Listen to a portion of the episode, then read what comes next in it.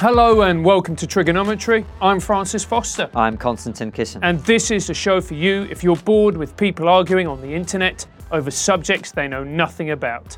At TRIGGERnometry, we don't pretend to be the experts, we ask the experts. Our brilliant guest this week is an author, filmmaker, and co host of the Conflicted podcast, Thomas Small. Welcome to TRIGGERnometry. Thanks for having me. Nice to be here. It is great to have you here. Uh, tell everybody who you are, what's your story, how do you happen to be sitting in the chair that you are in right now? Well, I don't know that. Uh, you guys called me up, which I'm, yeah. I'm, very pleased that you did. Mm-hmm. Uh, I'm Thomas Small. I'm American originally, though I've lived in England for about well, in Europe for 19 years. So correct decision. So yeah, so so America seems like quite a, a long ways away. Um, who am I? I? I left America as a young man, and I wanted to, to be perfectly honest, I wanted to find God. I wanted to become one with God. A very strange young man kind of thing to want to do. I ended up uh, spending mm, several years in and out of Greek Orthodox monasteries in the Eastern Mediterranean. Wow. Um, and thinking I thinking of becoming a monk, deciding not to become a monk, traveling more widely uh, around the Middle East, deciding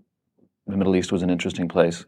Went to university here in London to study Arabic and then, uh, having spent a year in Damascus learning that language and then traveling more, I became a documentary filmmaker. And I make films in Arabic for, for Arabs to watch.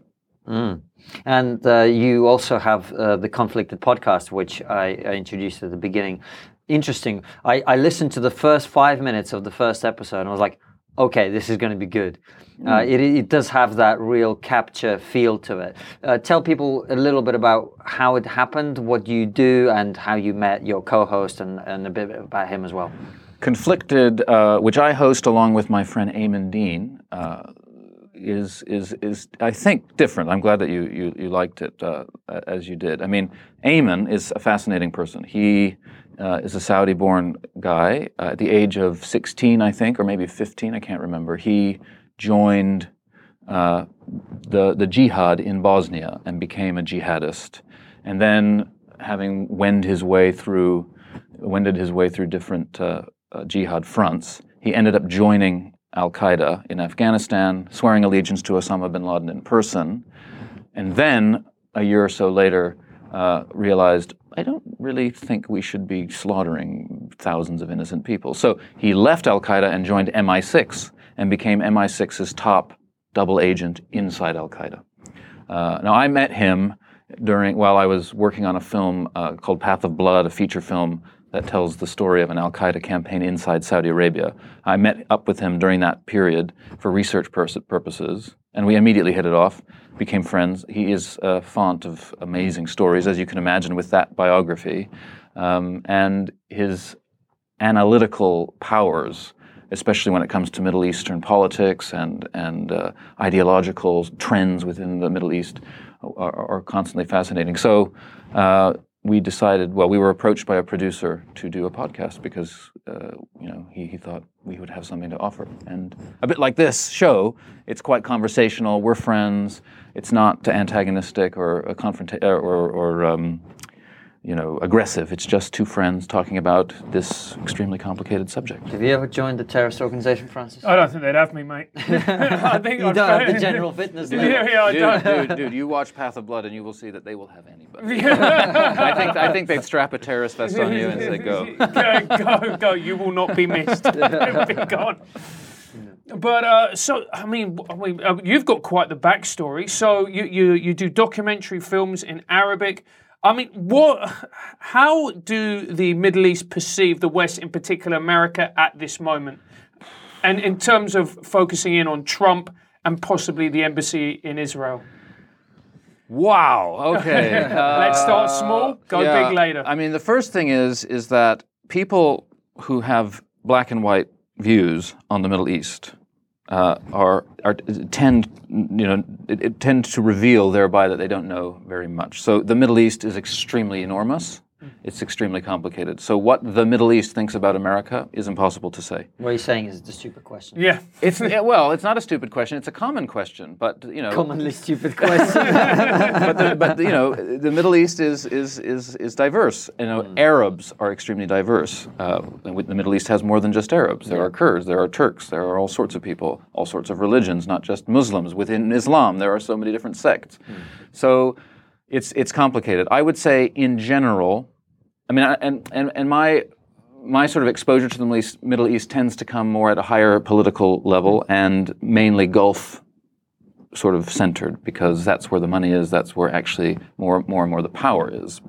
Uh, and certainly when it comes to the way the Gulf perceives America, they tend and have always tended to perceive America very positively because it is America is a, a great ally of theirs. They are a great ally of America. Um, America's military umbre- umbrella has always protected the Gulf states from aggression. Uh, during the Cold War, aggression from various uh, Russian kind of moves within the Middle East, and now, in their minds, from Iran, which uh, for them is the greatest, the greater threat. Uh, during the Obama period, the Gulf relationship became quite strained with America because Obama adopted a different, a, a new foreign policy. He pivoted towards Iran and wished to bring Iran out from the cold, in from the cold, and um, and and he negotiated the atomic treaty, you know, the atomic bomb treaty with them, which Trump has recently canceled. Which and so now the, the Gulf are sort of more ha- are ha- they're happier with Trump than they were with Obama for sure. The average like Middle Easterner on the ground you know, again, you gotta you can take your pick. You have liberal Middle Easterners who probably see America as a good-ish thing that, in general, you know, inspires them. Uh, although they're probably annoyed that like they invaded Iraq and, and contributed to the destruction of that massive country um, to some extent. Uh, you have Islamist Middle Easterners who pr- think America is the great Satan. You have everything in between. Now, as it comes to Israel, the same thing applies. Uh, in general, uh, you know, in general, Muslims have, in general, opposed the state of Israel and opposed Zionism. That was certainly the case in the high water years of anti-Israeli sentiment, 70s, 80s, 90s. Sorry, before you go on, just define Zionism for people because it's an it's a word that gets thrown around. A lot Yeah. of people don't know what it means. Uh, well, I mean, I think the easiest way is to say that Zionism is uh, the is is is Israeli nationalism. It's the idea, the political idea that the Jews deserve a nation state of their own, and that that nation state should be in the Holy Land, Zion, the mountain around which Jerusalem was built, uh, and that is called Zionism. So it's just like any form of nationalism. It's just the Jewish form. Uh, now it's complicated because Jews are a great diaspora, as you know, and um, and they don't all live there, and many of them oppose the state of Israel, and it's all very complicated. But I think that's what Zionism is: Jewish nationalism focused on the Holy Land, and Muslims have tended to to uh, Oppose that. oppose it. In more recent years, because uh, that has slightly changed. I think, you know, I don't know, the Arab in the street or the Muslim on the street may feel the same way, although I think I get a sense that there's a kind of Israel Palestine, uh, exhaustion, you know, because the, the, the conflict is intractable, it's going on forever and ever. There seems to be never any solution. I think a lot of people are just worn out. a lot of Muslims, I should say, a lot of Arabs just kind of are sick of it, I think. But certainly at the higher levels, there has been a, a massive thawing in relations between Arab governments and Israel because, for various reasons, one is that they feel they have a, a common enemy in Iran. So they have knit themselves quite closely together on the security front, certainly, to combat that threat. Um, but And why this fear of Iran? Is it because Oh. of what we hear that Iran is trying to develop, develop nuclear weapons? Obviously, there's a, they're from a different uh, f- faction of Islam than the Gulf states, right? Well, yes, there are Shia. Shia. I mean, the, Yeah. the Iranians are largely Shia uh, mus- uh, Muslims, particularly what's called Twelver Shia, which is a subset within the greater Shia.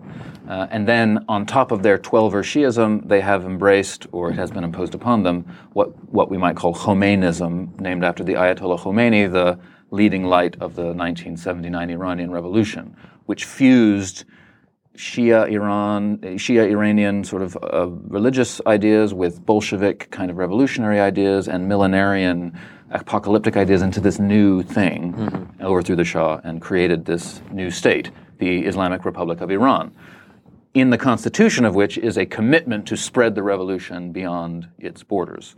Now, that is obviously threatening uh, in general, that you have a very powerful, oil rich state with an enormous military that, uh, in its constitution, is, has sworn to, ex- to sort of destabilize, topple, and conquer other states. now, whether they can actually do it, fine, who knows?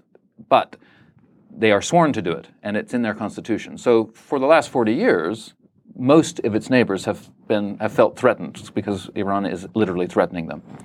At the same time, for all of the, that time, Iran has sponsored, uh, organized, paid for a- an unbelievable network of, of, of non state actors throughout the region militias, armies, jihadist groups.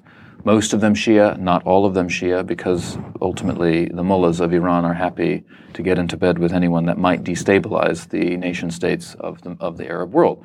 Um, so it's not like the question shouldn't be why why do they fear Iran? The, it should be obvious. Iranian proxies effectively control Iraq through Shia militias that are constantly destabilizing that country. They, they effectively control Lebanon through Hezbollah, which they pay and for and run.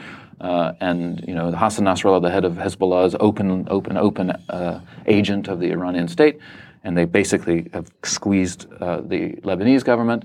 They, you know, they, there are definitely underground cells of Iranian activists, funded activists and militants throughout the Gulf states, and the Houthis in Yemen are certainly Iranian allied and Hezbollah trained. And they have effectively contr- conquered half of Yemen and control the government apparatus there. So it's not why are they afraid? There is actually a campaign right now uh, by, on, by the Iranian state to destabilize those countries. The Iranians would say, oh, this isn't offensive, this is defensive our network of militias, and they're very open about this. They're especially open these days. I don't know if you know that in the last few months there have been terrible floods in Iran. Terrible, terrible floods. Thousands of people have died. Really bad. And for the first time, Iran has actually flown in its militants from its, its proxies elsewhere, Afghan jihadists who have been in the in, in, who were who Iran sent to the fields of Syria. Oh, of course, they control Syria. I forgot that. Through Bashar al-Assad, they control Syria. So that's another big thing that they now control. Um, and they they have flown in these proxies from outside Iran, and they have ordered them to help with the flood recovery effort. And they've they've very much sort of broadcast this on Iranian TV, saying, "Look, these are our friends. See, they're helping us. They're helping us save you from floods." So they're open about these proxies, these mili- militants that they support. Um, and I forgot. I've lost my train of thought. Um, Well, the question was about Iran and why the conflict between them and other. well, this neighboring that, that countries. that's Yeah. the answer. Yeah. Um, yeah. So sorry. I No, think- that's yeah. perfect. That's a No, perfect answer yeah, to that question. It's great. It's a big question. So a big, Well, big it's a big complicated it's a big area. Oh, so no. I know what I was saying. So the Iranians would say they're defending themselves. Yeah. Yeah. So they they they think that that you know the United States of America and its allies, which according to Iranian sort of rhetoric is the great Satan, um, it has its has its designs on Iran and has always had its designs on Iran. Uh, and it's true that before the Iranian Revolution, during the period of the Shah, Iran was very closely integrated into the global America American dominated order. Well, let's say the American side of the Cold War uh, in in the Cold War. And it's true that certainly the CIA, you know, got into various uh, activities within Iran, and Iranians began to resent that fact. Uh, and so, ever since the revolution, there's been this idea that, that we are under threat from America. We have to protect ourselves. So they would say these proxies protect us. They give us leverage. They, they, you know, they can say to America, "You attack us, and we will order our our people to attack Beirut or attack Yemen or attack uh, Baghdad." Um, that's what they would say. I think that that's nonsense. I think that they actually, because that's what they openly declaim every Friday in their sermons, they actually wish to, in some kind of religiously inflected way, conquer the Holy Lands and Mecca and bring in the end times and all this stuff.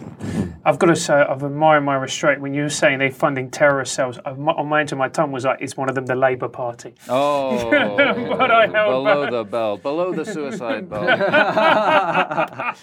Well, l- listen, let me ask you a, a broader question about the Middle East, because you know, as we were talking before we started, Because my question wasn't broad enough. No.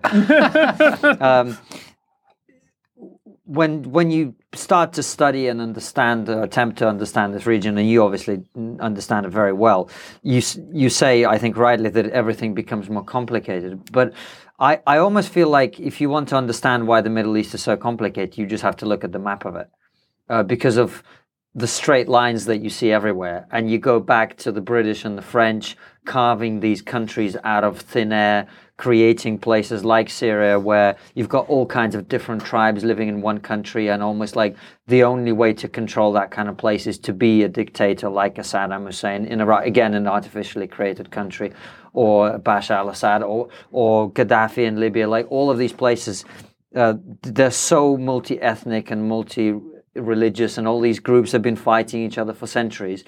Is it inevitable almost that you end up with these strongmen dictators in all these places because of the history of colonialism and, and the, the legacy that we left? Um, is, Or it, you left. is it inevitable? Again, gosh, what a huge question. Yeah. Uh, I I think a a lot of my friend, a lot of my Middle Eastern friends say that. Uh, certainly, they say, you know, I mean, I have an Egyptian friend who, when the Arab Spring happened, which then at first ushered in a Muslim Brotherhood government, uh, which was seen as threatening to some actors there and other actors who then sponsored a coup and returned a military dictator to power. Uh, I have an Egyptian friend who said, That's right, that's what we need. Egyptians can only be governed with an iron fist. Uh, an Iraqi friend says the same thing about, about Iraq. Iraqis have always been dominated by a strong man for 5,000 years. That's how it's run. They need one. We're, you know, we're crazy. That's what they say. I, I don't necessarily know if it's inevitable that those polities need to be run in an authoritarian way. It certainly is the case. Um, I mean, I also think that there's a there's a narrative which says that the countries of the Middle East were invented by by the European colonial powers in an almost arbitrary way. This narrative is grossly exaggerated. It's it's not really true. I mean, most of the those bor- you know, if you look at the infamous Sykes-Picot Agreement and the map that they kind of drew, it actually isn't equivalent to the map as it exists in the Middle East today. People don't often recognize that fact because, you know, a lot of historical research has proved beyond a shadow of a doubt that that when the Ottoman Empire, which ruled over that region for 400 years, collapsed following the First World War, and there was a great scramble by the colonial powers to stamp their control over that region, they couldn't really just control it. And, and there was an upswell from the ground, as you would imagine, as the imperial power uh, retreats, of various attempts on their own, on, on the part of the local actors to gain control. You know, various tribal alliances and, and movements, and you know, some ethnic, some religious, and there was a great scramble. And uh, in the end, a lot of those borders were determined by those actors and their relationship with the new colonial powers. And, and more or less, the borders cons- correspond to Ottoman provinces. So I think too much is made of this as if, like, the problems in the Middle East are to do with the, uh, with the West just kind of messing it up. We played a role. There's no question we played a role. But what we're really seeing is the, is the after effects of the collapse of a massive hmm. empire. It's 100 years ago now that it happened, but the consequences are with us. When a huge, centralized, well established, efficiently run for a lot of its history empire collapses, what happens? What, ki- what kind of politics does that give rise to? What kind of leaders come to the, come to the fore? You know, in the, in the case of the Middle East, military ones, authoritarians, kings, authoritarian kings, absolute monarch, you know. So I guess my point was less about blaming the West necessarily, but for example, the Soviet Union collapsed, and because it contained within it, broadly speaking, uh, countries which were consistent in terms of ethnicity, in terms of language, etc. So Lithuania and Latvia and Estonia didn't need to have you know a massive war or any disputes. There were some conflicts regionally between uh, different countries, but broadly speaking, those countries kind of made sense. Whereas Iraq, for example, you know you have Sunnis, Shia, Kurds, who all pretty much have been fighting for a very long time, as you just explained with Iran, don't really get on very well. Uh, Kurds want their own country anyway. Like, and you look at almost any country in the region, and and they have an element of that. Uh, Syria, again, another example. yeah, the diversity. I mean, I think again, historically, especially during the Ottoman period, the Middle East was extremely peaceful. Uh, because the whole region was controlled by two empires, the Ottoman and the Safavid and its successor empires in Iran. So two states controlled what are now a myriad uh, s- states, of states. Uh, it was Europe that was not peaceful during those centuries. Europeans were slaughtering each other constantly, but uh, the Middle East was stable. So this idea that like Shia and Sunni have been fighting forever and Kurds are, it's not really true. Again, it's not really true. It is the consequence of the collapse of that impure, of that arrangement and the introduction into the region of nationalism, ethno-nationalism, which Europeans invented as a as a, um, a kind of political principle into a into a region the traditional governing structures of which couldn't cope with it because it was such a patchwork. You know, hmm. a Kurdish village next to a an Assyrian village next to an Arab village that's Shiite next to an, an Arab village that's half Christian, half Sunni.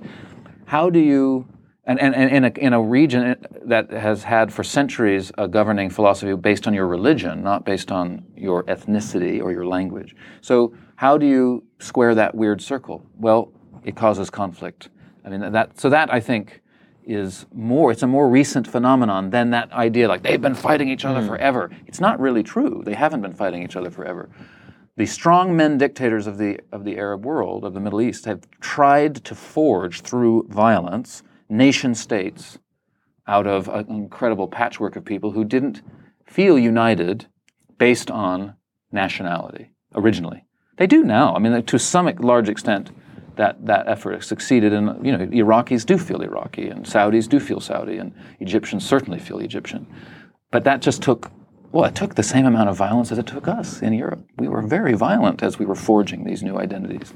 So that's that side which explains, if I may kind of tan- go on a tangent, which explains actually the appeal and the rise of Islamism as a, as a political philosophy, because these, because these people, uh, you know, they actually had thought of themselves first and foremost as Muslims, not as Kurds, and not as Iraqis, and not as Syrians. So it was much easier for a, a kind of political philosophy that attempted to unite them into one polity, which you know that idea underlies movements like the Muslim Brotherhood and whatever that's why that that has so much appeal. It appeals instinctively because they have that identity. Whereas any like in in the Christian world, a philosophy that was predicated on the fact that we're all Christians wouldn't get off the ground because actually, yeah, the people of the West are majority Christian, but it doesn't actually anchor our identity. Well, we don't have a history of the caliphate.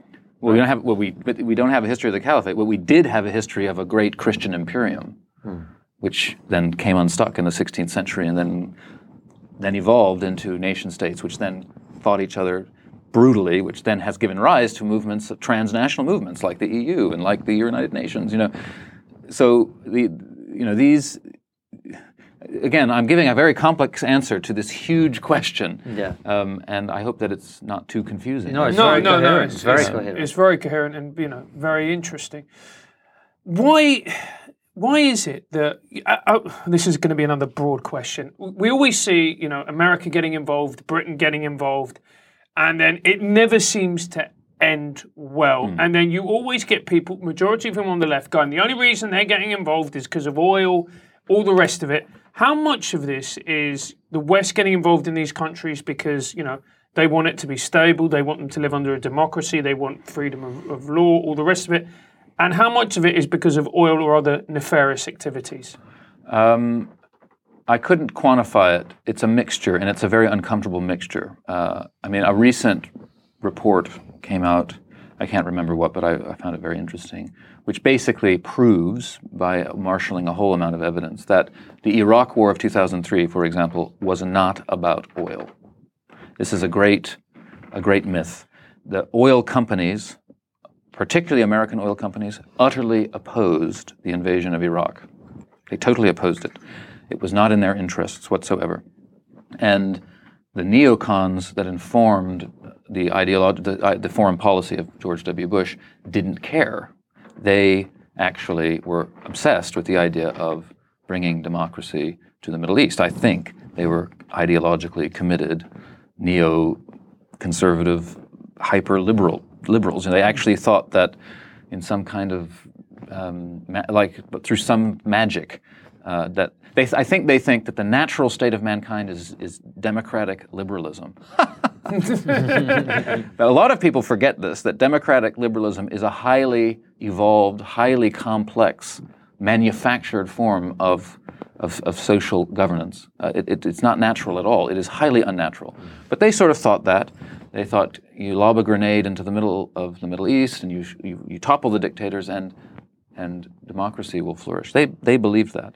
So that, that was really what that was about. Uh, the, the oil companies, the American oil companies opposed it, and following the war, the American oil companies have not profited from it. Uh, the oil contracts that the, that the, you know, the, the independent Iraqi government, largely you know, influenced now by Iran, ironically, um, have, have awarded uh, the oil contracts they've awarded have not gone to American companies. Mm, That's true. Actually, we had a, Chinese and others. we had a former uh, presidential advisor on the show, and she didn't. We didn't talk with her about this, but that was one. I, I kept badgering her in the pub about this and going, "Yeah, but wasn't it about oil?" And she was going, "Well, actually, American companies didn't get any of the oil contracts for the actual oil. They got like Halliburton got some like At the beginning, Halliburton got some. Yeah. That's right. but it, it wasn't that big. But now, but there are other areas in the middle, like the Gulf. Yeah. The Gulf originally was important geostrategically in the British imperial period because of way stations along the route to India. So it was hmm. basically the Gulf has is geostrategically important just because of its location. It is just along these inc- incredibly important waterways: the Red Sea, the Suez Canal, the Strait of Hormuz on the on the way into the Indian Ocean. So it would be an important place anyway for any global order that sought to maintain free market, free open trade routes, you know, because it's so important. The discovery of the world's largest oil and gas supplies increased that, that importance enormously. And so, yes, to some large extent, the, the Middle East, the, the actual Gulf, you know, the heart of the Arabia itself is important because of oil. Um, and that remain that is and the thing is is that simply so i mean there's a kind of paranoid conspiracist perspective that would say that would say that you know we only get involved in the middle east because of oil as if that's an option you know people don't quite understand how important oil is to the functioning of the entire world how the oil price the price of oil underpins basically the price of everything because oil fuels this incredibly amazingly powerful and productive global economy. Everything depends on the price of oil. The price of oil quintupled overnight, the global order would just kind of collapse because everything would get so expensive to produce. No one could afford it. It would cause massive inflation, price inflation. You know, so it's not arbitrary. There's no choice but to care about oil and to make sure that it is stable, that the price is clear, that the price, uh, you know, reflects more or less market conditions people who think that you could just kind of wash your hands of caring about that s- problem, they don't understand how, how important it is. Well, I know it was just another great answer because I never really thought of it like that. I never thought that actually, of course, everything is dependent on oil. Therefore, why they therefore it makes complete sense for them to be involved. Well, half the stuff you're wearing now is made of oil. Thanks, mate. No, no, I'm serious. yeah, yeah. Well, Plastic, uh, half. Yeah, you- I mean, most of your shoes is made. Yeah, is People it- don't under, actually understand what how the importance of petroleum as a product. Yeah. They think they think of it as like it's in cars. They just Yeah. think, well, we drive, we'll just drive less or something. They don't understand that as a product, petroleum. Now you can be some kind of, you know, luddite or some kind of you know romantic pastoralist or something. You know, in fact, there's a part of my soul that is a bit. I wanted to live. I wanted to be a monk at one point, for mm, goodness' Yeah. sake. So I'm not wholly invested in you know ever you know in consumerism and stuff. If that's what you want, great. I mean, in fact, nothing is preventing you from living that life. But if you think that the world is going to embrace that, then you're just fooling yourself. You know, people actually don't want to go back to, to subsistence farming levels of. Strangely enough, live till 30, die from they toothache. don't yeah. want to. They don't want to. Maybe maybe God wants them to, but they don't. But and so looking at the Middle East, what has Trump's impact been? Because it, a lot of people go, you know, he's a racist, he's a bigot, he does this, he does that, he's, you know, and then you know the the embassy now in Jerusalem, it's an inflammatory gesture. But what actually has been his impact?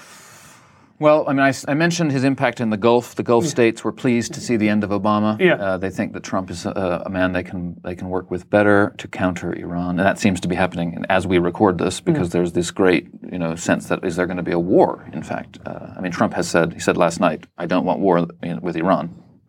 Who knows? Um, the Israel question is interesting. I mean, I don't know Trump. I would not. Ha- I didn't vote, you know, because I've lived here for a long time, and I don't really think of my. I don't really think I should vote because I Hey, I'm Russian. I vote. you voted for for Trump. oh for a Trump. joke. Oh, oh, oh, oh, sorry. Uh, I wouldn't have voted for Trump. Uh, I don't understand his psychology. Um, I don't pretend to. I think he does seem to have this kind of um, bullish realism about hi- in his approach to things, unlike George W. Bush, who was a neocon, or at least influenced by neocons, which is an ideologically idealistic point of view. Democracy will spread, you know, through military means. uh, he's not like Obama, who was also an idealist, but more of a kind of neoliberal, um, academic, center leftist type. That you know, if we just hold hands and wish very hard, everyone will be nice to each other, um, including Iranian mullahs hell bent on the destruction of the Israeli state. Uh, so Trump is more like, well, is the Jerus- is is Jerusalem effectively the capital of Israel? Yes. Has it been so for over 40 years? Yes. Then it is. So, you know, he, he doesn't necessarily have the nuanced appreciation of, of, of what that means, but it's just like recently with by he, by his uh, ratifying Israeli occupation of the Golan Heights. You know, they've they've they've run the Golan Heights for decades. So he just says, let's get over it and move on. They've, they, you know, Israel r- r- runs it. I think that's really what he he is he's doing. Uh, he called the bluff of the of the more liberal, you know, establishment, say, or foreign policy establishment, because the blowback for these moves has been very minor. Uh, Netanyahu was reelected uh, uh, to run Israel. The Arab states remain ever closer allied with that government to counter Iranian influence. Arabs on the street didn't rise up in great, tremendous protests. You know, there's Hamas and Israel fight, and they have been fighting recently, and that will continue. So, in a way, it's a fait accompli. It just happened, and because it's just recognizing facts on the ground, it seems to me. So it's essentially a more pragmatic approach, a more world realistic approach. It seems to be a more realistic approach. I mean, it is filtered through a psychology of, of great of great wonderment uh, to the average view, you know Twitter viewer, but there there does seem to be something like a realist position informing it. And wh- why is it that the left aligns itself so strongly with the Palestinian cause?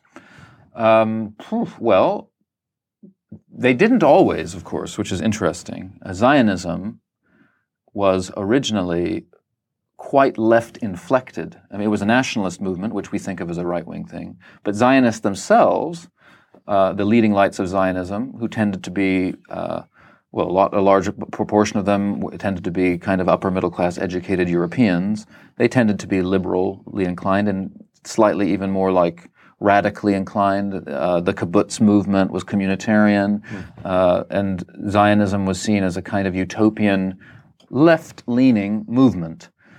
That changed in with time as it was as the situation was reinterpreted. That where Israel was seen as a colonialist movement, a foreign aggression sponsored by the great Satan, America. so, you know, in a, in a Cold War context, America is the enemy of the left and supports the right. So you can see then why the friend of Israel, America, being on the right, means that the enemy of Israel, the Palestinians, is on the left. So left wing people support them. You know, you have someone like Jeremy Corbyn, a person like that, who, like Noam Chomsky, you know, for him, slightly paranoid in a paranoid way. He sees America as effectively an evil actor on the world stage, and anything resisting anything to do with America must thereby be good, which is why you know he has tended to uh, be vocal in support of Iran and Venezuela and such in Cuba and places like that that position themselves as opposed to the American empire. Great places to live, by the way. so so you know, but and, and also you know we uh, it is true that the the Palestinians have been given something like a raw deal by history, by the Israeli government, and by Israelis, and by the re- and by their fellow Arabs actually, who have not done them many favors. I think Palestinians haven't done themselves so many favors. It, it's a pity, I think, that they uh, first tended to throw their their uh, longing for prosperity and dignity into the, with the PLO, which was a very left-wing Bolshevik kind of inspired movement uh, led by Yasser Arafat, of course, and then more recently Hamas, which is a Muslim Brotherhood Islamist movement, um, and th- that hasn't served much purpose for the poor Palestinians who just ex- exist unhappily in their in their de- somewhat degraded state. Um, I mean, I haven't been to to Palestine for a long time, so I don't actually know what it is like on the ground. When I did visit it, you know, they were building the wall there, and I, I had friends in in Bethlehem. Uh, well, Beit Jala, in fact, a Christian Palestinian family I went and stayed with, and you know, it was pretty depressing. You know, you could look down at this wall and and you know clearly the economic differential between themselves and what they saw on the other side of the wall was vast.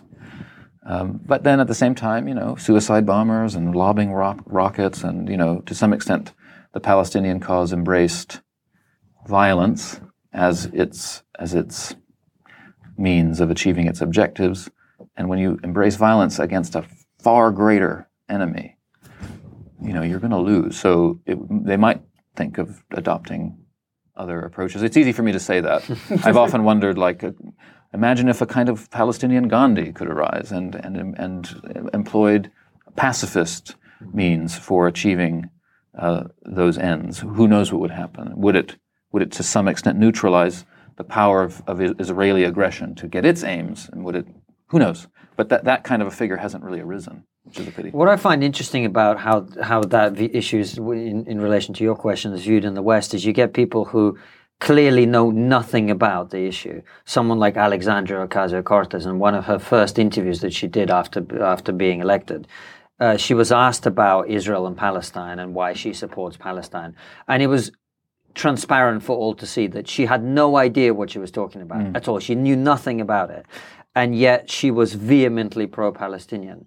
Uh, and it seems to me like it's become an issue almost like, uh, you know, these big American political issues. Are you pro gun control or against gun control? Yeah, yeah. Are you pro abortion or against them? And what you think about it is determined not so much by what the facts are, but which party you're in. Uh, or- it, it, it's it's a flag wa- waving exercise. I think. I mean, I'm, I'm I am not an expert on the Israeli-Palestinian uh, issue by any means, uh, but it's I, I think I know enough not to really stand up and wave the flag for either side. It's an incredibly complicated, ultimately quite tragic situation of a conflict of interests and a conflict of power aims and a conflict of nationalisms and religions and you know it's extremely complicated. Um, someone who just says, uh, you know, the Palestinians are only victims and um, the Israelis are only evil, uh, are as stupid as a as a as a really really really uh, radical Zionist who would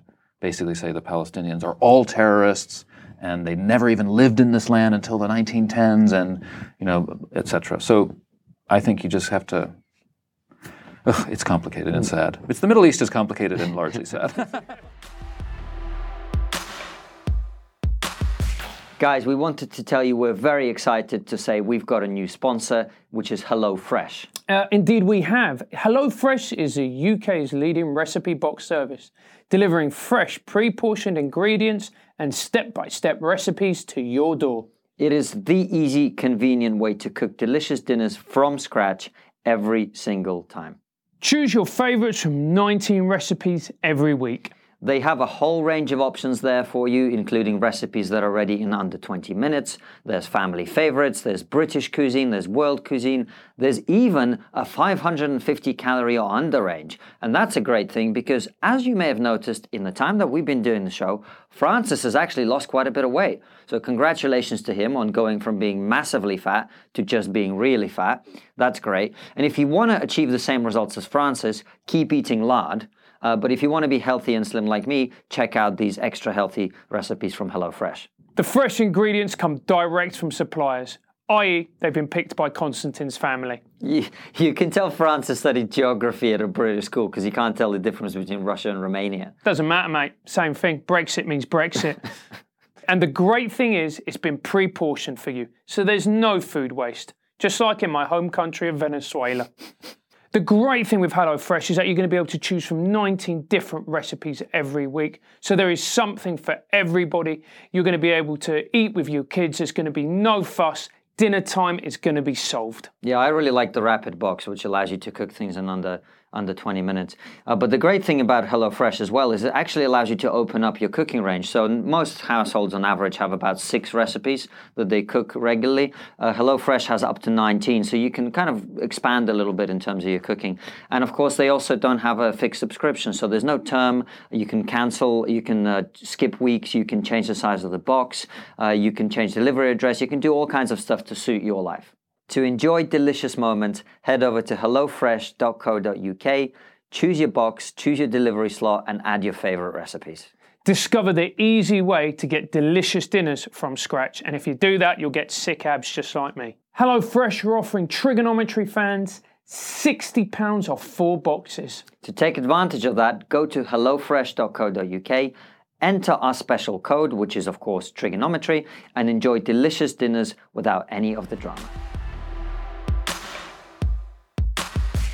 Speaking of conflicts, probably the biggest uh, conflict recently, and also in terms of the impact on the West, uh, the conflict probably that is driving many of the political shifts and problems and challenges and transformations, and also maybe opportunities that we see now in the West with nationalism and uh, all of this kind of stuff. A lot of it seems to be linked to the conflict in Syria mm. and then the ensuing refugee crisis, and and it, it's like one big snowball. It's uh, that's mm. happened. So, in five minutes or less, I mean, not in five minutes or less, but just explain for anyone who doesn't understand or know much about it how has that happened? What has happened? Was it the the collapse of Iraq and the emergence of ISIS there that then spread into Syria? Is that really a stupid question? You look at me like it no, is. no, uh, no. That's not stupid, but I mean it's not accurate. But it's, not stupid, not a stupid question. This is the episode I'm getting destroyed on. yeah. it's not a stupid question. No. Uh, uh, I lived in Syria for in 2007, 2008, and at, in that year, none of us who were living there would have thought um, that that this was that the, the country was going to become the uh, byword for national collapse and civil war and death. It, it, didn't seem like that was on the cards. Um, four years later, it began. You know, originally the the Arab, I mean, the the episode. I think it's the fifth or fourth, fifth episode of our podcast, "Conflicted," uh, deals with the Syrian civil war, and Aimen had a lot of interesting things to say about it that I didn't know. Mm. One of the things he said, which that the protests that broke out in Syria during the beginning of the Arab Spring, you know, which was this much this region-wide uprising movement.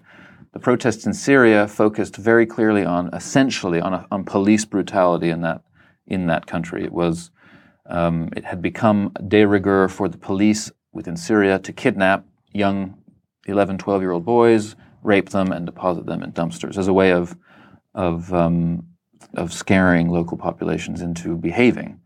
And that's terrible. Mm. And so they, they were rallying. Uh, uh, something like that happened in, in a southern town. They, they, they empowered, I guess, or inspired by the Arab Spring, they rose up and said, well, we actually would like this to stop. They petitioned the president, Bashar al Assad, whom they had no interest in toppling. You know, come on, just stop this. You know, bring the police under control.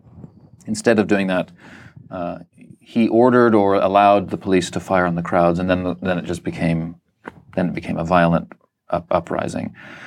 Syria is, is extremely important geographically. It's right there in the middle. It borders Turkey, which is very strong NATO state, uh, which had for 400 years ruled Syria, of course. It borders, you know, Jordan, which is a, a linchpin in the American security uh, apparatus. The Jordanian secret uh, sort of CIA, effectively, uh, is one of the world's best and most important in in combating Islamic terrorism. It borders Israel. We know what that means. And it borders uh, Lebanon, largely a failed state for 35 years. So, you know, it's very, and, and Iraq, which by that point was kind of a failed state as well. So it's very important. The, this, and it, Syria also has the misfortune of being a place where a lot of apocalyptic stories that, that uh, Muslims and Islamists especially tell themselves about the end of days. Lots of villages are meant to play key roles in the story that brings the return of Jesus and, and, and, and the j- judgment of the world and the ushering in of, of, of the you know, the, the end times. Sadly, Syria is is like the battleground for that in Muslim eschatology. So when a w- w- civil war broke out there, it was a lot of you know radical Islamist extremist jihadists thought the prophecies are coming true. You see, you know, it's all happening in Syria. So they kind of piled in, hoping to lure the West into intervening, because that's all part of the end of times scenario. I mean, in, in the scenarios, it's the Roman Empire which intervenes, and they think that the Roman Empire just stands for the West. Now, so they, they were trying to lure the West in because they thought that if they could do that, then the end of times would happen, and and they believe the end of times will result in their in their favor. Uh, so Syria was to some extent like a sac- sacrificed on the on the altar of those sorts of religious ideas, which is why there were so many Islamist groups. Iran, Iranian Islamist actors got involved because Iran has the same eschatological sort of ideas as the Sunnis that they then started to fight,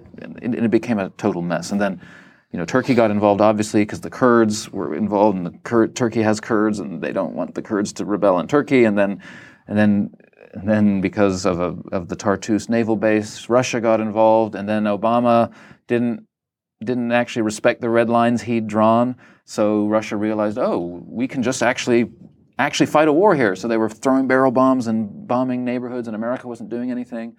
And then ISIS rose. Yeah.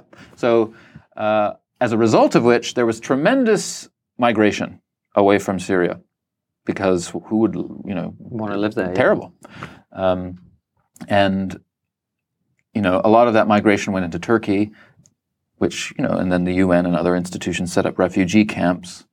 But then, and a lot of those migrants wanted to get in, get to Europe um, for, for safety reasons, and also like many migrants from everywhere for economic reasons. Um, and that became a, that trickle became a flood. I mean, I think there was some bad, uh, there was some manipulation by the Turkish government. They were letting a lot of of migrants in. You know, to, they weren't policing migration because they wanted to use it as a bargaining chip with particularly the Germans, but EU in general for various concessions, which they received, which is why then then they stopped letting the migrants through. So it all became a a mess. And famously, Angela Merkel kind of said, "Come, come, come," and then like two million over a course of a summer came, and that freaked out the Hungarians and absolutely, you know, the, the poor Greeks who were already on, on their knees. They were they couldn't cope with all of these migrants. and the Italians.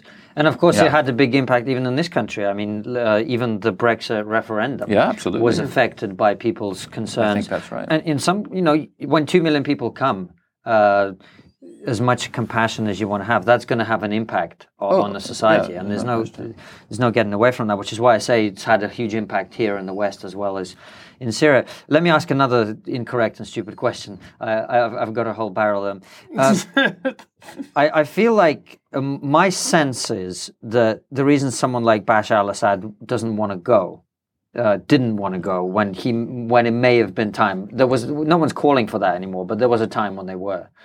Uh, is that if I'm thinking if I were him, right? Because this guy, uh, as far as I know his background, he's not some you know evil religious fanatic who's who spent his childhood slitting people's No. throats for entertainment. He's a different he's an form of evil ophthalmologist. He's an Not, not an ophthalmologist. They're not all evil. yeah, yeah. Uh, so he was educated in the UK, as far as I know, right? He, he, he went to ophthalmology school in the UK. Yeah. Uh, and he wasn't supposed to be president. His brother was, his right, older his brother. And his brother died in like a car crash or a plane, something. And then he suddenly found himself having to do this. Um, so, as far as I see, he doesn't strike me as this kind of just evil person who's just born evil and continues to be evil throughout their life for no reason, right? So, but I put myself in his position and I go, well, what happened to the other people who went or who gave up or who tried to work with the West or who who didn't try and fight, uh, if you like. Saddam Hussein, right? Uh, his son's brutally murdered in the street. He himself hanged, right? Uh, Colonel Gaddafi gave up his mass weapons of mass destruction program because he was promised assure he was given assurances by the West. You're nodding for a change, so I'm not talking No, complete no, I'm. I'm. I'm, I'm preparing my my, my All right. re- so you're just going stupid, stupid, stupid. No, no, no, no, no. Uh, Can I just say this has been my favourite episode so far? Re- oh, yeah. I guess I This guess you're the stupid happened. one most Yeah. of the yeah, time. yeah, Oh, I see. yeah. And He's- now his flaws have been He is the stupid one, but on this particular um, I'm, I'm just the ignorant one on this, so we say. So here's a guy who looks around and he goes, well, anyone who's tried to work with the West or who hasn't full-heartedly opposed the West, right, ends up dead. Uh, they, uh, Colonel Gaddafi was given these assurances. The West pulled back, uh, bombed. I think as far they either bombed his convoy or let the rebels know where his convoy was going. I Rebels don't, I don't know that. That's the case. I didn't think so. I think so. Rebels show up, beat him up, rape him with a bayonet, and I kill know him. that. Right. I've seen that. So if that's your your situation, and you know what's going to happen to you and your family and your wife and your children, yeah, gas whoever whoever needs to be gassed. As most people, that would be their reaction. Do you know what I'm saying? I do. Um, I mean, I'm not sure if the if the comparisons are entirely apt. I mean, Saddam Hussein didn't work with the West, uh, and so he got it in the end. Gaddafi. I mean, okay, to some extent, the West be- be- betrayed him. I mean, I don't feel any sympathy for him. I'm not saying he's a great guy. I'm just terrible saying. person. Um, I'm not like, yeah, everyone other- should but be like Colonel Ben. Ali of Tunisia, who left, Hmm. you know, I, I, now lives in Saudi Arabia. I think in some comfort. I think. I think that's. He certainly went to Saudi Arabia initially and lived Hmm. there. So it's you know I think there were other things on the table. Bashar al-Assad might have made arrangements to live in one of Putin's magnificent palaces in Russia, for example. Maybe they would have offered him safe haven and protected him from. Yeah, but he wants to live in Russia. I'm Russian. I don't Or- even want to. or, or Iran, you know, might. They could share a mansion with Edward Snowden. Maybe, yes, exactly. Uh, so, I mean, Bashar al-Assad. I don't understand his psychology. I think, I mean, evil is he evil? I mean, his father was a tough bastard and a really wily one. Um, I think that there was probably something amounting to psychological abuse in his childhood by being raised by that kind of a person. Um, and I think it's pretty clear that when it became clear that he was going to be the president, when it wasn't expected before, his, his brother, as you said, was going to be, I think he was, um, you know, he was immediately put through rigorous uh, dictator training, which I, which you know, people have said really changed him. I mean, and, and also you have to see, I mean, the Syrian regime is like a, it's really like a mafia arrangement. So Bashar al-Assad is a bit like Michael Corleone in The Godfather. You know, he didn't, he also wasn't meant to take over the family business, but then hmm. Sonny was killed and the, and he, he tried to get out, but he just couldn't. He had to be in, you know, he just becomes this great mobster and he has to shoot his own brother at the end of Godfather 2 and then he dies alone after his daughter's killed in Godfather 3. The difference is Michael Corleone is a sympathetic character because he actually wants to get out. I don't think there is any indication whatsoever that Bashar al-Assad wants to get out, thinks that he's done anything wrong. I think he thinks with some justification, I mean, I can see his point of view that he s- saved Syria from Islamists, from radical Sunni ISIS style Islamists. He believed he did that. I suppose, to some extent, he did do that. In the meantime, he destroyed the country. Um, so, so, so yeah, I think I guess what I'm it was, saying it is, was never. did he have a choice? Because if he left, he probably would have been killed. Is what I'm saying. It depends. I mean, those people, Gaddafi didn't leave. Gaddafi stayed. He resisted the rebels. He was caught. He was raped to death. Uh, Saddam Hussein didn't leave. He hid. He was found by the rebels. He was hanged. So Bashar al-Assad didn't even attempt to negotiate some kind of some kind of deal with the globe. Let's let's with the UN say to get out. It could have been handled. It, there's no question that it could have been handled. Uh, as I say, Ben Ali of Tunisia now lives in, in Saudi Arabia, and no one's calling for him to go to The Hague for to stand for any kind of trial. So I, I don't think it's it's about that really. And in, in, earlier in the noughties, Bashar al-Assad did actually kind of come in from the cold with the West and formed suddenly this. It was called the Damascus Spring. It lasted from 2000, the year that he became president, to about 2003 four. And he did suddenly seem like he was going to be different from his father, and he was going to, you know, be warmer to the West and, and integrated into the global order better. Um, but then, when the Iraq War happened, he, fearing he was maybe next, uh, turned away from the West, again, allied close, more closely again with Iran, and also contributed vastly to the destabilization of Iraq by allowing Sunni jihadists to, out of Damascus prisons, actually, and sending them into Iraq to, to cause uh, havoc there. So, you know, he, he, he was, yeah. Not a great guy. No, well, certainly not a great guy. I was just thinking of that when you were talking about The Godfather. I'm gonna, we're going to need a warning that there's going to be spoilers for The Godfather Oh, if yeah, you haven't sorry, seen it. sorry if you- Actually, we're a controversial podcast. If you could do it with Game of Thrones and introduce some spoilers in, just to piss off some Oh, people. well, actually, I was going to ask if you what do you watch Game of Thrones? No, I don't. And I, I, in fact, I told a friend yesterday. I, I said I don't watch Game of Thrones. I uh, I work closely with the Gulf states, and uh, and it's a, it's a real Game of Thrones. So I don't, I don't Well, see, you don't watch Game of Thrones either. I, I was going to tell you about this great meme that I saw, but no, No, now but- it's all wasted. Yep, absolutely. So, what is the state? What is the state of the caliphate at the moment? Does it still exist? What is happening around that area? Well, I mean, ISIS, you Yes. mean? Um, it doesn't exist so much. uh, I mean, it, it doesn't really exist as a as a state anymore. Uh, I mean, it's it's been deprived of its geographical possessions. It certainly exists as a movement, um, it, and there are still fighters and terrorists who are causing problems in that area, and it continues to inspire um, jihadists and, and radical Islamists elsewhere. Whether it coordinates with them directly or not, I don't know. People don't necessarily know, but certainly it inspires. And in the name of ISIS, things continue to happen. Um, so, y- y- you know, I, the phenomenon of radical jihadism re- remains. Uh, it's not going away. But even though, do you think the state doesn't exist anymore, and and it's been defeated?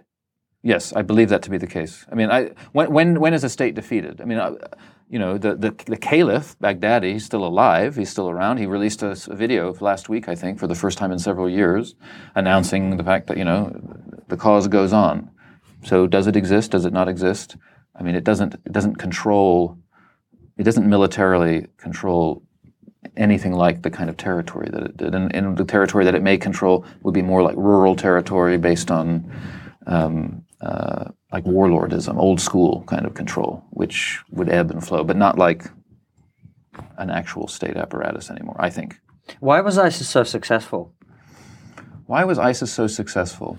Well, the Syrian civil war basically caused a vacuum of power to open up in the, um, you know, the eastern. So the eastern Syrian desert blends into the western Iraqi desert. Before recent times, that zone was kind of open and was part of a wider Arabian desert zone where all the tribes would, you know, the Bedouin tribes would move quite freely. Um, it's only in, in recent years, as, as nation, the nation state model has been imposed on those areas, that anything like a, a difference has opened up. But the collapse of the Saddam Hussein regime and then the collapse of full control by the Bashar al Assad regime over Syria reopened that zone. And it's interesting that, that that zone is basically the zone that became fell under the control of ISIS, which was a Sunni Arab movement that, that was closely united with the, with local tribal Sunni uh, warlord sort of actors. Uh, they bought off their allegiance, I think, to some extent, to the extent that they were successful and getting extremely rich. Uh, because they had taxation and they, you know, they, they, they, it was a very rich movement. They were able to maintain the loyalty of those of those more local kind of actors. Um, but the, the short answer, they were successful because of the conditions of the collapse of Syria. It gave a jihadist group an opportunity to control land. In fact, it had happened before them in Yemen um, when, after the Arab Spring there caused uh, destabilization of the previous regime uh, and prevented the capital Sana'a from projecting its power adequately across the whole country, even though it had never really controlled the whole country directly because it's such a chaotic country. Al Qaeda in the Arabian Peninsula, which was based in the Hadramaut area, which is which is on the sort of east side of, of Yemen, uh, was able to effectively control a huge amount of that country and erect state-like structures and and stuff. So that had already happened. So, you know, when the nation state crumbles in the Middle East, Islamist actors tend to to uh, become empowered.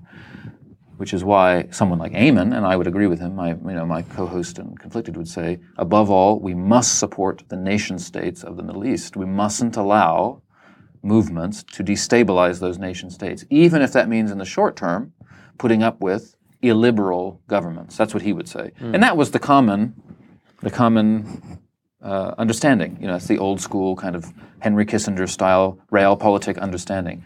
You must deal. You must support stability above all, and if that means you have to get into bed with some assholes, well, then you've got to get into bed with some assholes. Hmm. And so the the one question that I really wanted to ask before this interview was always why is it and I know it's again it's a really difficult question to answer, almost impossible, but why are they so effective at recruiting people from the West? Because you you know the ISIS, you think why would anybody want to go to Syria or the Caliphate? You know, what is the attraction? Well, I think Great that- views. Sorry. Great views. Yeah. Good weather. I think nice that- and hot. Get a tan. that question is just a subset of. I mean, it's it's it's falls within a, a wider question of why is it why are they su- successful at recruiting so many people? Yeah. I mean, recruiting so many Muslims. You know, the, they recruit people in the West because we have a lot of Muslims in the West, um, and a tiny, tiny mi- minority of Muslims, but enough to cause problems in Syria, were attracted to the message of ISIS. Why? So it is really hard to understand. I don't understand why anyone was ever attracted to Bolshevik, uh, you know, terrorist cells. I don't understand that either. I'm not a radical. I do not seek to kill people in pursuit of some utopian aim, and I do not certainly do not uh, seek to kill myself in that aim. I don't, you know, I don't understand it. Uh, ISIS tends to attract, or I mean, uh, jihadist groups tend to attract a wide range of people. They can kind of fall into two basic camps. You have an underclass kind of person who, uh, you know, let's say always a Muslim, obviously, because it's a Muslim movement, so an Islamic movement. So an underclass Muslim who is maybe maybe was involved in criminality of some kind. Um, you know, drugs, like all forms of criminality, actually, drugs tend to play a role. They, yet, yet they're Muslim, so they may seek some sense they want they want to redeem their redeem themselves from their sin, and jihadist groups say, "Come, uh, blow yourself up, or fight the jihad with us, and your sins are forgiven." So that may be very appealing to a, some people. Uh, I mean, it also just appeals to sadists. They exist. There are sadists everywhere, and there are Muslim sadists. And if you tell someone, "Oh, you're a, you're a sadist," and in the West they police sadism, why don't you come here? We're not policing sadism at all. We're empowering it. You can chop off heads and kill people indiscriminately. You know that's appealing to a sadist. Then there, you know there's another group which is more middle class, more educated, because a lot of engineers at the higher levels of these terrorist groups, there are a lot of like engineers and mathematicians, because you know who's making the bombs? These complicated. Uh, it's complicated to make a to make a bomb, so it appeals to that kind of a person. Why? They're more, I think, ideologically committed. They just they just believe in the worldview that the Islamists um, peddle, which is you know kind of like it's like a paranoid uh, conspiratorial revolutionary worldview. It is not a million miles away from a left, a radical left wing worldview. The kind of people who were like blowing themselves up and killing the czar, and you know, in the run up to the Russian Revolution, and uh, and people who were resisting the Nazis, and you know, these two sides were fighting. Just kind of, they're just kind of radicals. I don't understand. I really, I to this day, I just don't understand why why people do it. See, the question I think most people in this country would want to know is why is it happening here? Like, what do they want? Like, if if if if there was a button that we could press that did something, so that people would stop blowing themselves up in on the streets of Britain, what would that button? What would the label next to that button be? Is it uh, leave Iraq? Is it withdraw American bases from Saudi Arabia? What is it that these people there want? aren't any in Saudi Arabia, Right. by the way. yeah, they were withdrawn. But that's what people say, right? Yeah, yeah. you hear. That's why I'm repeating it. Uh, so, what is it that they want? Um, they, I mean, ISIS wants this. ISIS wants to lure the West into an almighty battle in the Middle East because they believe that if they do that, it will trigger an end of time scenario where holy kind of div, you know spiritual warriors will come down from heaven and vanquish the enemy. So that's what they want. It's a good plan. I mean, they they they're they're they are you know they're crazy. They really are crazy. You know, you have to you just read their they believe this.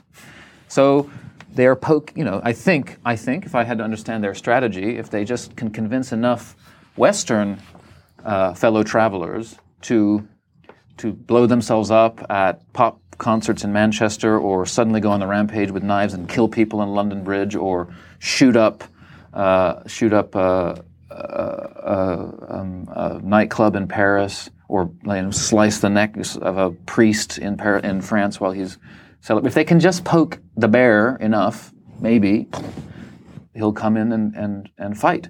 It's hard for us to understand that. Like a lot of people think that they want America out of the Middle East.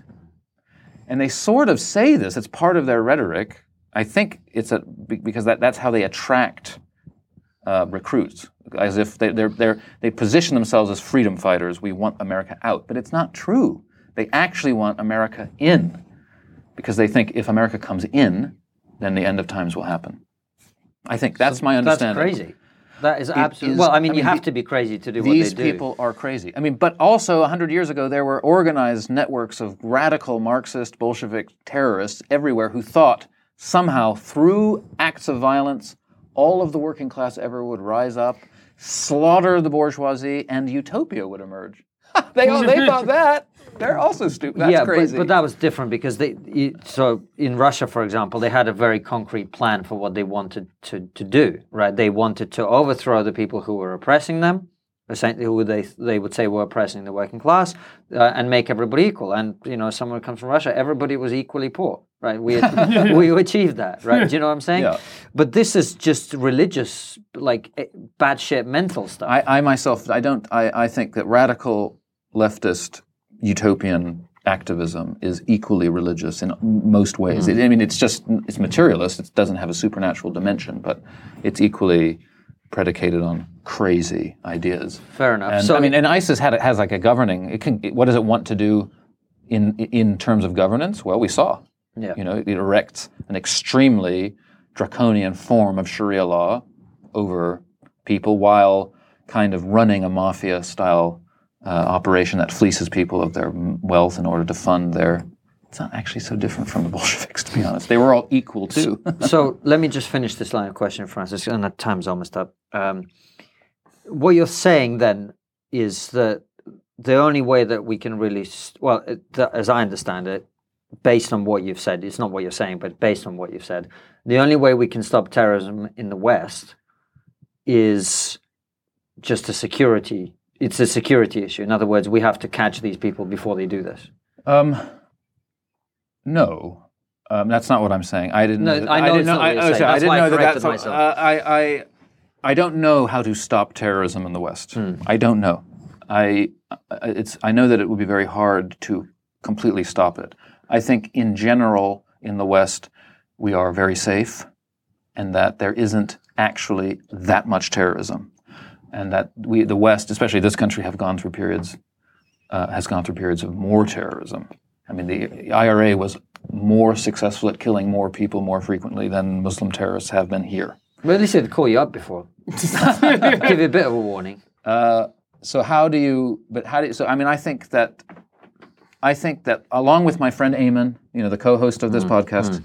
he, um, he, who is a Muslim, uh, he, a pious Muslim, you know, he believes that for this phenomenon to stop, Muslims themselves, like him, who believe that the Islamist inflected ideologies are not only bad in general, but also wrong interpretations of Islam, have to preach against them and have to create, um, you know, networks of of more liberal, more at ease with modernity, uh, imams or preachers or movements, whatever. In general, they just need to combat inward, internally. They need to combat the Islam, Islamism, and I think that that makes sense to me.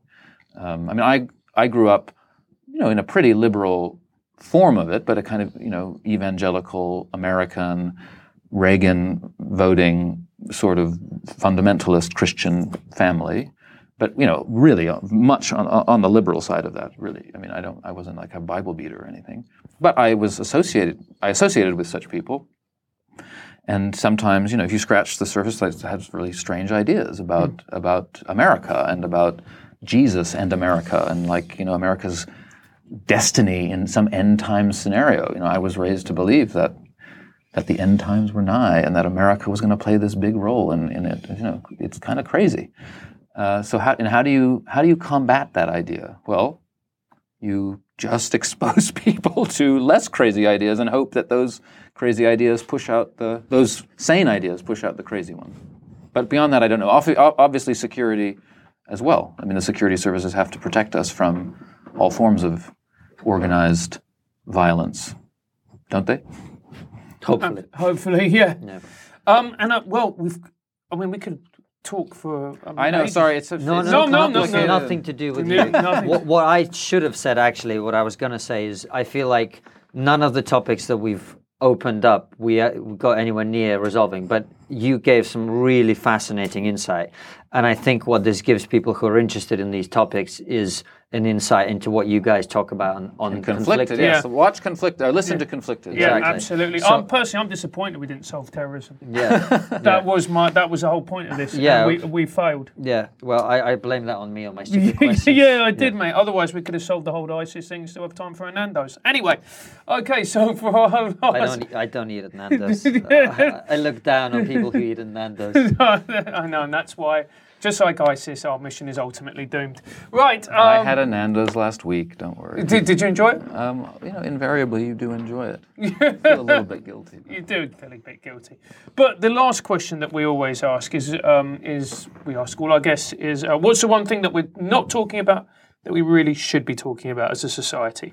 Well, this has nothing to do with the Middle East. It, has to do with sort of the West, I think. But I think what we're not talking about is how the crisis uh, of liberalism that we're now experiencing everywhere. Liberalism is in crisis.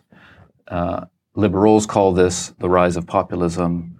So-called populists call this whatever they want to call it. But liberalism is is in crisis, and what we're not talking about is the extent to which that um, is to do with the the retreat from within our cultural sphere of of Christianity, of which it seems to be liberalism is a secular ghost.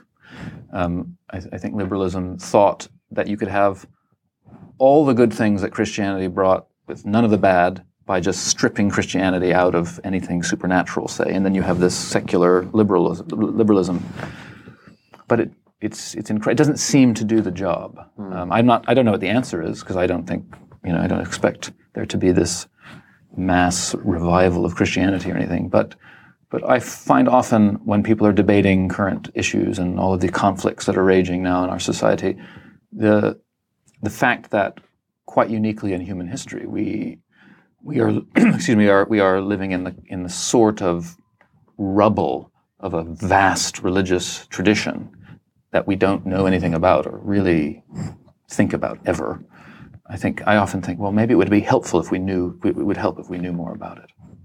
That's a very good point. Um, and it, it, was something we've talked about with a couple of previous guests, but the sense, that, and we're both non believers, but this just sense that religion is something that binds people together into local communities through their church or whatever uh, institution, and more broadly as an identity, kind of like you talked about with Islamists having an identity that goes beyond the nation state or within the nation state in, in Christian countries. The loss of that doesn't seem to be replaceable or the loss of meaning doesn't seem to be replaceable in quite the same way. Yeah, not the uh, same way. It is replaceable. Other things bind people together. Mm. But the question is, what are those things? And are they good? And are they good? I mean, religion wasn't uh, by any means wholly good either. Yeah. Uh, you know, because it, it could it could also bind people together in a bad way. It exactly. caused a few arguments, didn't it? Yes, certainly. and it continues to do so. But I'm not actually talking so much about religion's power of binding people together. I think I'm talking about more about the fact that maybe in this case, a religion like Christianity, re- might actually, in some weird way, be true about some things that we're not even thinking about. You know, we, that it may address whole aspects of reality that we don't even think about. We're not encouraged to think about. Like what? ugh, like a, I mean, like Give us one before we let you go. I mean, you know, I am a Christian, uh, though a very idiosyncratic one. Um, and so, you know, like the concept of like divine grace, that there is animating human beings, their lives and history, something like grace that you can orient yourself towards through various means, usually by like being good, uh, and you can orient yourself away from. But that grace is actually a real thing, an actual thing that is real, not material. It is spiritual, but it's real, and may cause may, and may lead to flourishing.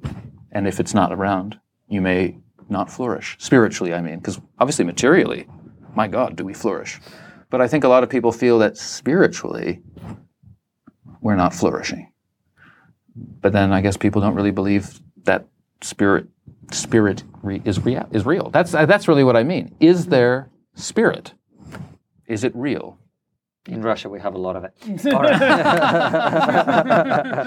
Okay, that was a weird ending. Sorry. that was brilliant. Yeah, uh, that's listen, great. thank you so much for coming on. Uh, we have been so busy, we haven't had a chance to listen to all the episodes, but I will be going right now, pretty much, and listening to all of it. because Thank you it- very much. I think it, it's going to be absolutely fascinating.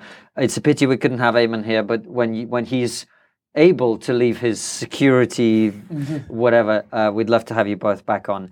Oh, Um, great! I'd love to come back. I Yeah. mean, Yeah. yeah. Aimen has to come. He, you, you'd love him. Yeah. Uh, yeah, I, th- I think so, and uh, I'll ask him less stupid questions because I've now been informed by you. They you. weren't stupid. I, you said they were stupid. Yes. I know. No, Because they this were- is good. He needs the ego this, to be thi- checked. this never happens. It's, you, it's always me making fun of Francis Yeah. for mistakes that he actually makes, Yeah. justly so. It's all good. So I'm happy to take this one um, and learn from this experience. But anyway, Conflicted, absolutely brilliant podcast. Check it out, guys. Are you on Twitter yourself or the podcast? I am on Twitter. I'm not the most active Twitter user. I actually think Twitter is pretty stupid. So do, so do I, but we use it very actively. Yeah. So why didn't you tell us your Twitter handle just in case people Uh, want to I think it's at small thumb, T H O M, like Thomas, at Yeah. small thumb, I think. Yeah, cool. Well, well, we'll put it in the video. As always, follow us on stupid Twitter, Facebook, and Instagram at TriggerPod.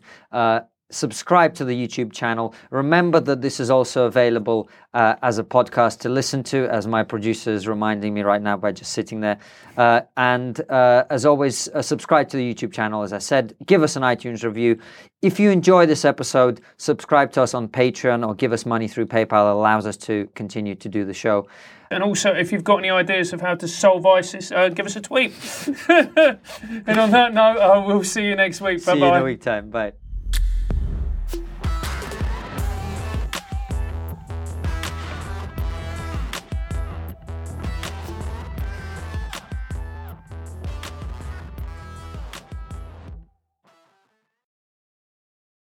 Before you go, consider joining our exclusive member feed. As a member, you'll get ad free and extended interviews. Click the membership link in the podcast description or find the exclusive episodes link on your podcast listening app to join us.